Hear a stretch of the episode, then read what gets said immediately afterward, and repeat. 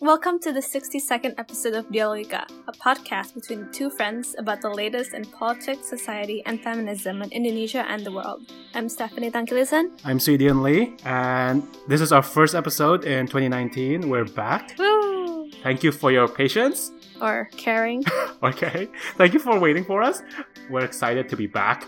We both took a break. Even well, Stephanie took a work break, whatever that means. A work break means I went to Indonesia and reported on Indonesian stories, which will be coming out on, on Narasi TV next week, I think. Uh, that's I had the opportunity to work with Najwa Shihab's team and did a small investigative story about the tsunami that happened, and I also got food poisoning, which was why I got I could not record last week. So double reasons, y'all. So, oh, Don't at me. we'll keep you updated about Stephanie's uh, piece when it comes out, but uh, we're, we're excited to be back. I took a real break, as most normal people do. I'll just Uh, get burnt out. It's fine. Yes, it's fine. It's fine. Yeah, it's fine. Um, we're going to be talking about the first big ticket item of the year in Indonesian politics, and that's obviously the first debate between the presidential candidates that happened on 17th of January, just last week. There's a lot to unpack. There's a lot to talk about, even though the debate itself was actually quite boring. Mhm. So we're gonna give you all of our hot takes and then some, but we're really excited to talk about this very important debate that will determine the fate of our country. Yep, which is really terrifying. So here's to it.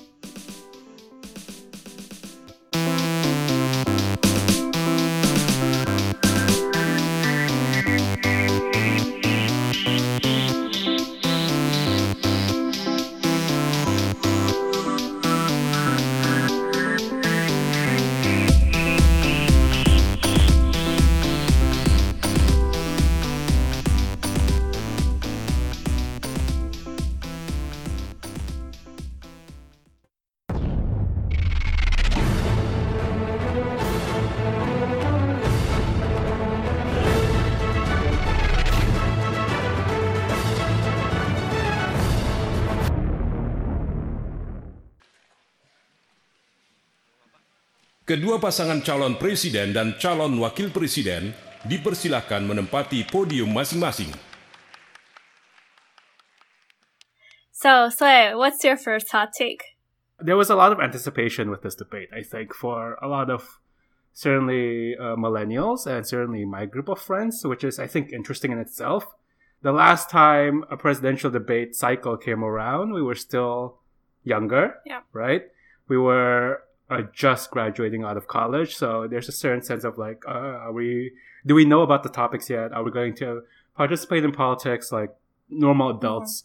this time it felt like oh we really had to watch it even if we didn't like you know i have a lot of friends who don't care about politics who don't really you know know what's going on but they all talked about it and they all decided to watch it in their own way Mhm.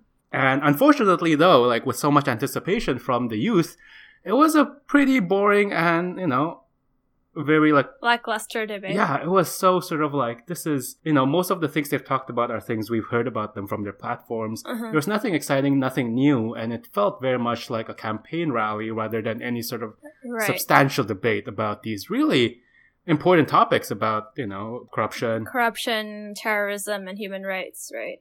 I think one of my major hot takes is like the format. Oh my god, what was going on with the like undian, the the lottery to get A B C D E questions? Like I mean, it felt like a game show, right?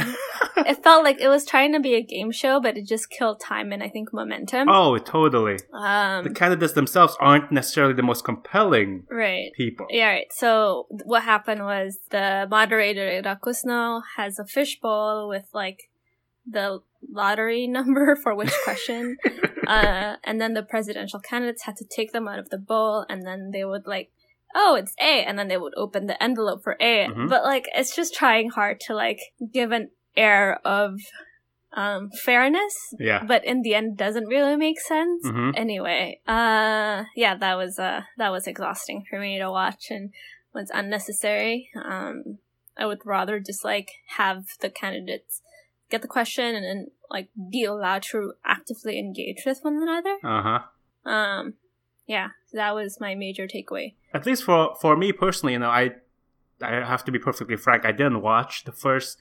I didn't watch the presidential debates in 2014 because I wasn't like woke or anything like that. Mhm. Uh, I didn't really care that much about it, so I, I wasn't sure like if the format is a tried and true format that they all stuck with because it's what's been used, or is this just something they were doing in order to make it more fun, more dramatic? No, this is this is new. This is new.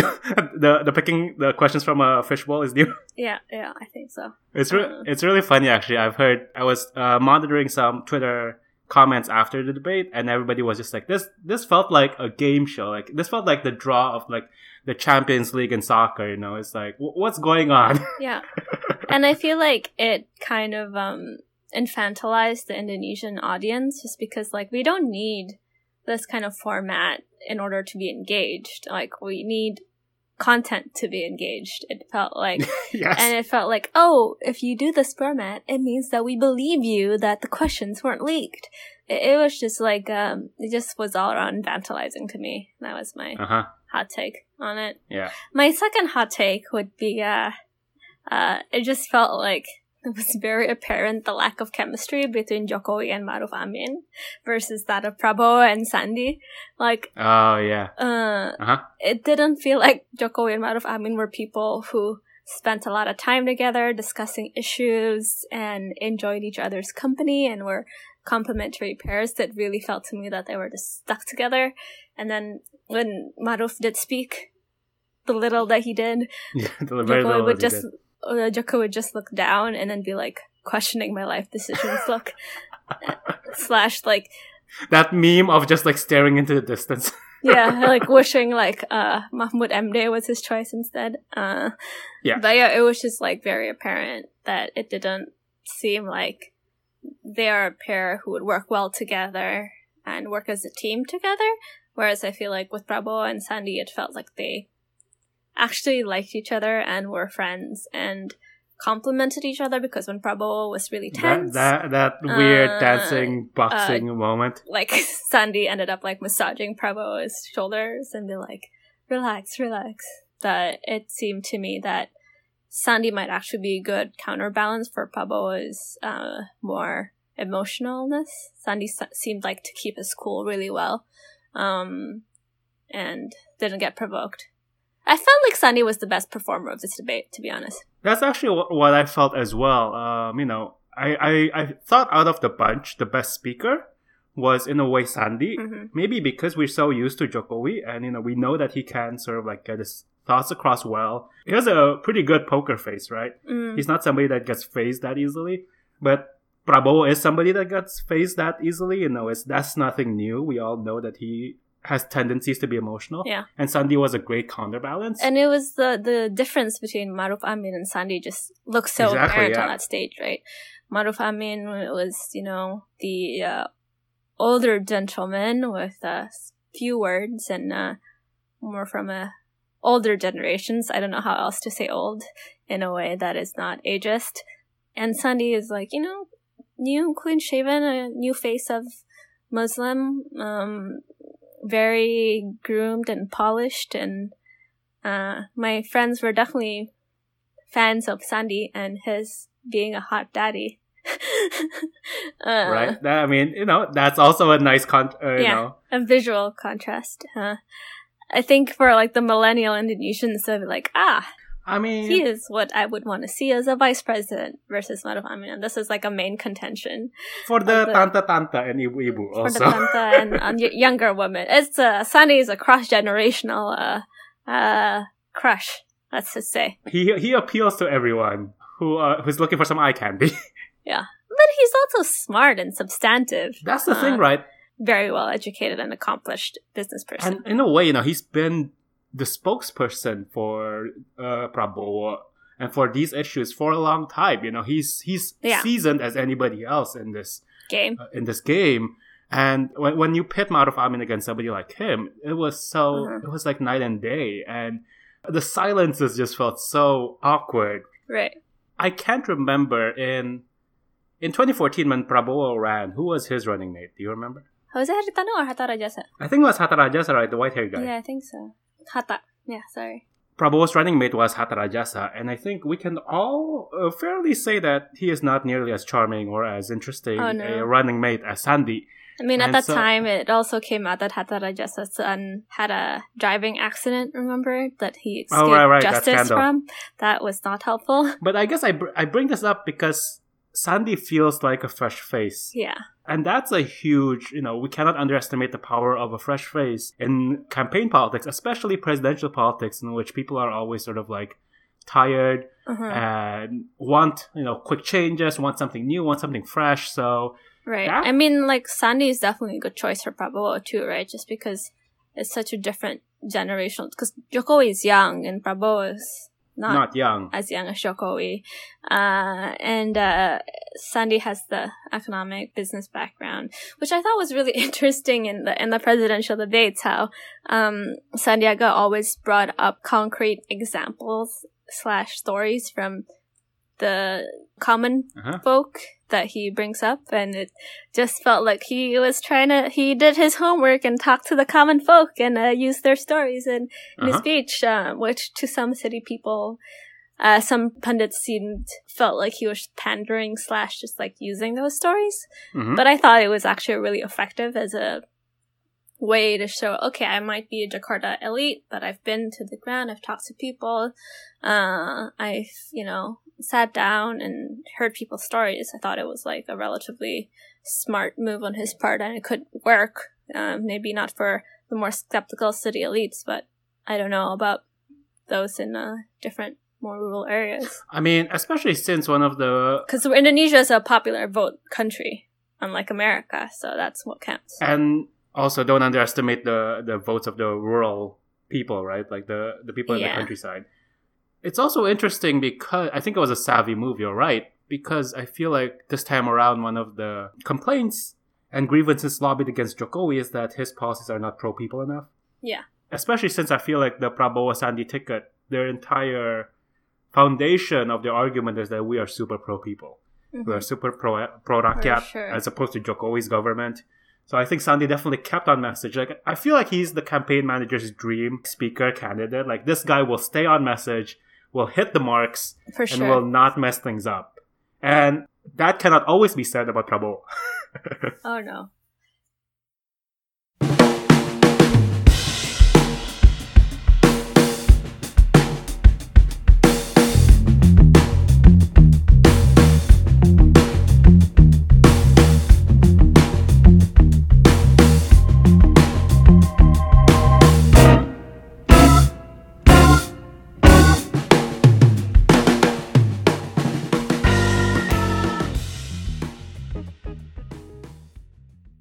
Jokowi looked like he's aged dramatically. well, well, there's something to be said, right? All the stress. all the. Work, work, work, work, work. all the stress, but it's also like Prabowo's running mate is like this young, hot guy, and then Jokowi's running mate is this older gentleman. So I feel like the energy levels are just different. Yeah, I, I mean, someone on Twitter called him Yoda. Okay. I love Indonesian Twitter. Shout out to Indo Twitter. Uh, Indonesian Twitter is the best. Why do you think he spoke so little? Is it just I think he's just very green. He's just very inexperienced in campaigning, so rather than make a mistake, he would just stay silent? especially since uh, Jokowi is so good at staying on message that Mm. I think you know he doesn't want to do anything that would compromise what Jokowi is saying. Yeah. And at the same time, though, they, they positioned him really well, right? Like all of the other things he didn't really contribute in. But then when it got into terrorism, when we're talking about religion, hmm then he's sort of like, this is clearly what he's been prepared for. This is my role. exactly. It is time for I to speak. hmm And what did you think of his answer? It felt very on brand. it fe- felt very on message. Recap, recap. What was the message? All right, so um, for those of you who didn't stay Who missed it? uh, watching the, the debate until until the end with when they were talking about terrorism, Uh-huh. uh, Maruf Amin, who is the current chair of MUI, Yeah. he said that, and I quote, terrorism is a crime that we need to eradicate to its roots. That's why the MUI issued a fatwa that states that terrorism is not jihad but haram.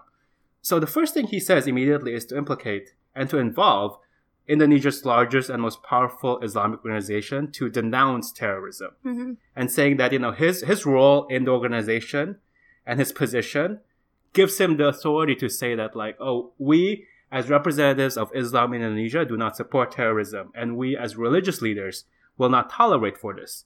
Yeah. And as part of that, he also mentioned about the need to de-radicalize and suppress radicalism using religious methods, right? Like, you know, teaching the right doctrines of Islam, Right. using religious organizations and gatherings in order to make sure the misguided strands of Islam that is being used for terrorism does not take root. Which I thought was Mhm. very much why Maruf Amin was brought into the fold because he could bring in that Muslim uh, religious authority kind of influence. He could, but the point is, has it? Mm-hmm. I mean, there seems to be a ploy that hasn't really worked. Um, point is that like a lot of Muslims are going to listen to what their personal imam or ulama would say, and a lot of them are still saying Prabowo Sandi, Yeah. and that's that. It doesn't seem to have mattered that Maruf Amin is now on the ticket. That's Oh, interesting. it seems. Um, because like I mean, Prabowo and Sandi have been the ones on the forefront of Dua Satu Dua for a while now, and yeah. you can't just erase that, right? Like it seems to be like, oh, these were the people who were there before, and Jokowi wasn't. So that seems to speak louder than um, the fact that Maruf Amin was one of the people who was a key witness against Ahok in his trials and is on that position. Ah, yeah. Sandi is also from like a very Santri family, like a, a long line of um, um, respected Muslim figures in the community. You know, they've been in that scene for for two years or so more now, right? They've built those And relationships. Maruf Amin was just appointed last few months, so you, they it's different, right? It's like choosing Sarah Palin and then hoping that that counts for the women's vote. yeah, That's essentially what I'm saying. which did not work. yeah. Uh, but create a lot of memes though. So this might be the this might be what happened here. It might be an equivalent. Cukup, cukup. Um, Cukup, cukup. I think you know it's interesting because I could tell that like when Maruf Amin spoke, he spoke with, uh, you know, he spoke with innocence in a way in terms of like uh, a campaigner, Hmm. and he also he was very neutral in his voice, right? He was very sort of like these are not extreme ideas; these are very simple, very uh, straightforward ideas. Yeah. While on the other side, when Prabowo spoke about what his platform would do against terrorism, he was he was tapping into emotional uh, arguments, right? Right. Saying that like people who are who stray into the world of terrorism do so because they're going through despair and economic inequality and they feel hurt by what's going on in terms of the government policies. Like he taps into those very core emotional sentiments that is honestly what compels a lot of people to decide on things. Yeah. It, it, it felt strange because you're like, if the goal is to get somebody respected in the Muslim community in order to speak to your particular platform, it's interesting that Prabowo and Sandi has succeeded more, in my opinion, than somebody like Maruf Amin. The way Maruf Amin chose it, uh, chose to say his platform, I think sounds good to a more international, more moderate platform. And maybe some elites. It does kind of sound like it's othering those who chose to do that. Yeah. Whereas Sandi and Prabowo's message was like, oh, it's the economic conditions. Like, you know, you can't really blame them being seduced by the force, you know? Yeah. And we need to make life better so they don't feel ostracized. And To be fair, the truth is probably somewhere in the middle, right? Like they're yeah, they're I addressing think it's both, for sure. they're addressing important concerns on all sides of the terrorism question. Yeah.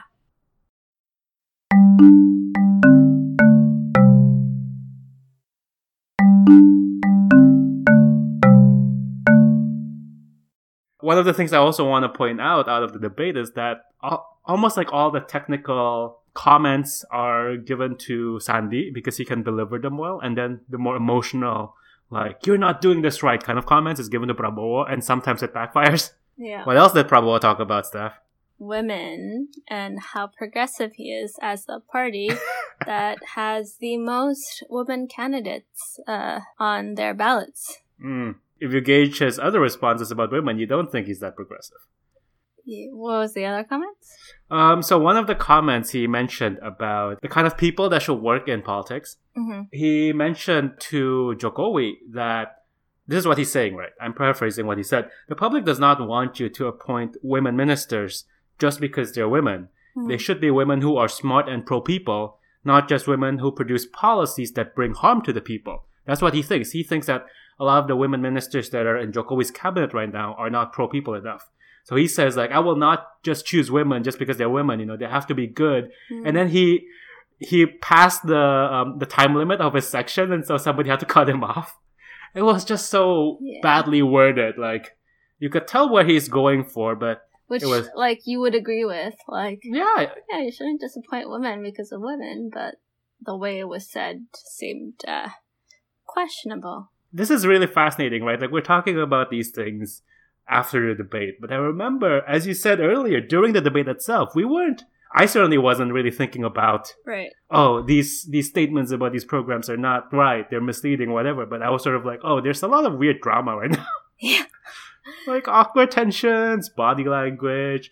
So I was doing my thing of like watching the debate and also reading things on Twitter just to see what other you know what Uh, people in Indonesia, the netizens in Indonesia were thinking, and they were saying the same thing. You know, they were much more interested in the drama rather than the programs, the policies, sort of like the facts being said itself. And I think that that says a lot about the debate, right? Yeah. It, it doesn't really reveal anything new about how these candidates view these topics. So there's going to be four more debates. I, I hope they improve in quality. And, you know, I, I don't necessarily want dramas for drama's sake, you know. I want actual quality debates. Yeah. I don't know. Do you think, do you think we'll get there? I think we will. I think you have to allow the. I think there's this tension in Indonesian politics between like civility and mm-hmm. trying to score points. Like whenever they try to do jabs with each other, They're polite about it. sometimes it gets uncomfortable. Yeah, they're polite about it. It's like they're not like outright conflicting, which is like an Indonesian polite thing. Yeah, the Javanese. but it's thing. definitely possible. Like, um, I just we just need to have a format that allows the back and forth to go quickly. Like, the moderator needs to like guide the discussion instead of dictating where the discussion goes, Yeah. and and or force them to like, oh, like you're not really answering the question or statement because that's generally what happened. I felt like you know, like they were saying their platitude, their campaign platforms, and they're not actively engaging with one another most of the time. And the I think the role of the moderator should like be like, oh, like how does this what you said, you know, interact with what they said, and the moderators didn't push them enough. yeah, Which begs the question then when we go into the, the next round of debates, especially the rounds of debates when it's just Jokowi and Prabowo, and then when it's just Maruf Amin and Sandiaga Uno. I want to see the just Maruf Amin and Sandi Uno. I know, that will be so fascinating, right? Like, Jokowi and Prabowo, fine, whatever, we know what's Fine, up. fine, whatever. We've seen this happen. Like, But Maruf and Sandi, oh boy, that's gonna be uh-huh. um, you know, we could easily poke fun at Maruf Amin, right? In terms of like how he performed, how inexperienced he was, and but at the same time, I do hope that by the time it gets to Maruf and Sandi, that Maruf Amin will be much more eloquent, will be able to back up his arguments better, speak a little bit longer, you know, and really dig into sort of like the intricacies of some of these issues because I don't, you know, will he'll always have the tag of that person that the Jokowi faction got to appease the Muslim base. If he really ever wants to rise above that, then he needs to bring up his A game, right? oh, and I, sure. I and I do think for the better of political debate, for the better of our democracy, he should step it up. Whether or not he will is a, is a different question, but I do hope that he will, because it'll be it'll be fascinating, honestly, if he does step it up and then go head to head against Sandi and see how that goes.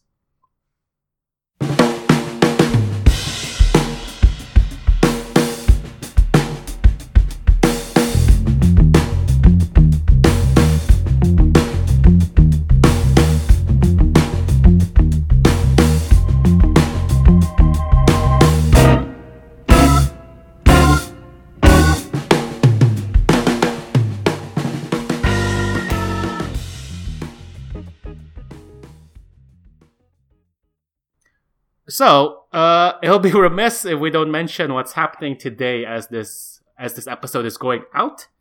The former vice governor of Jakarta, Basuki Tjahaja Purnama, better known as Ahok, is finally going to be released from prison after almost two years of his sentence for blasphemy charges. Mhm. He's out on good behavior. Mm-hmm. How do you? What's what's sort of like the feeling on the ground in Indonesia? Do you think about his release? I think it's uh it's being overshadowed by all the presidential stuff right now. Uh-huh. I think it's a good time for him to be released while True. uh, before things happen, and I feel like he's really keeping his head pretty down. oh yeah. Uh, for the most part, the only news we heard is that he wants to be called BTP now, Basuki Tjahaja Purnama, instead of Ahok. He's, I think he's like distancing himself away from his Chinese and Indonesian identity and hmm keep his head really low for the next year or so. Yeah. Is my prediction. He wrote a long, a long letter that was published by his team on Instagram, saying like, you know, he's gone through uh, a transformative period during his time in prison, and he's going to come out a changed man.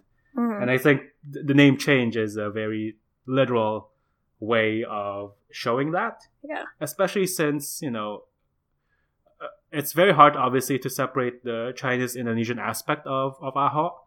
But I do think that name has become tainted. Yeah. Certainly, some of it is own doing, but it's also by other people, and it's just no longer, frankly, no longer useful, right? To like, why do you want to associate yourself with that name if it's only going to tie you down to all of this baggage?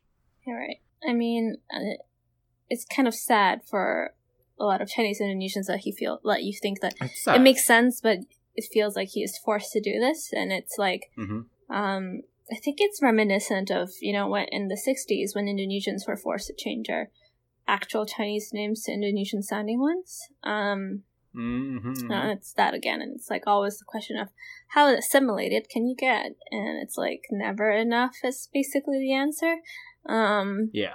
So you know, uh, Ahok's going to be released. I don't think there's going to be much fanfare about it. He he's telling everybody who's supporting him to not show up at the prison. You know, keep it keep it low, keep it quiet, which I think is what he wants. And for his sake, I think that's what people should do. Yeah, he doesn't need any more attention after so many years of attention.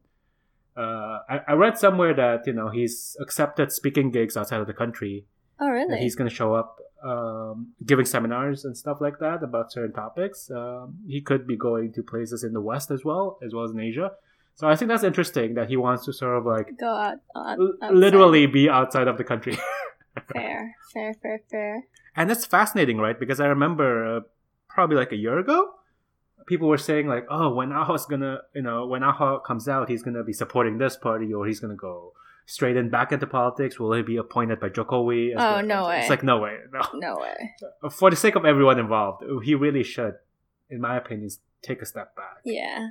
He's still a talented figure, you know. You cannot discredit what he's done. I mean, we just need to. I think he'll just wait for the right time and see when that would be. Um, Yeah. yeah, and I think it's also a matter of like, um, we need to see who actually also wins the election, and then what is the atmosphere of the country after that. Because I feel like everything is pending until that time comes. Until after April, Yeah, because who knows? who knows?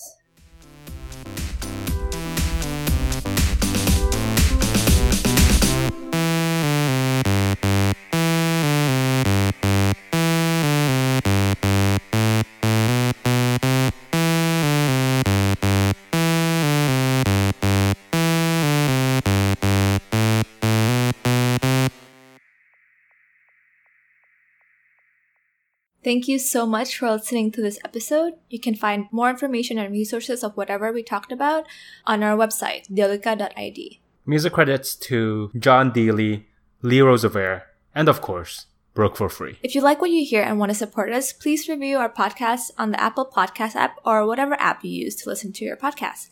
And please share our podcast with your friends. It's the best way to spread the word about Dialogica. If you want to get more involved, we'd love to hear from you. Our email is dialogicapodcast at gmail.com or just shoot us a message on our Facebook page. You can also find us on Instagram, YouTube, SoundCloud, and now Twitter. Please follow us on these various platforms. Our Twitter handle is at DialogicaPod. Also, follow me on Twitter. It's Steph Tank. That's S T E P H T A N G K. Thank you again and see you guys next time. Bye!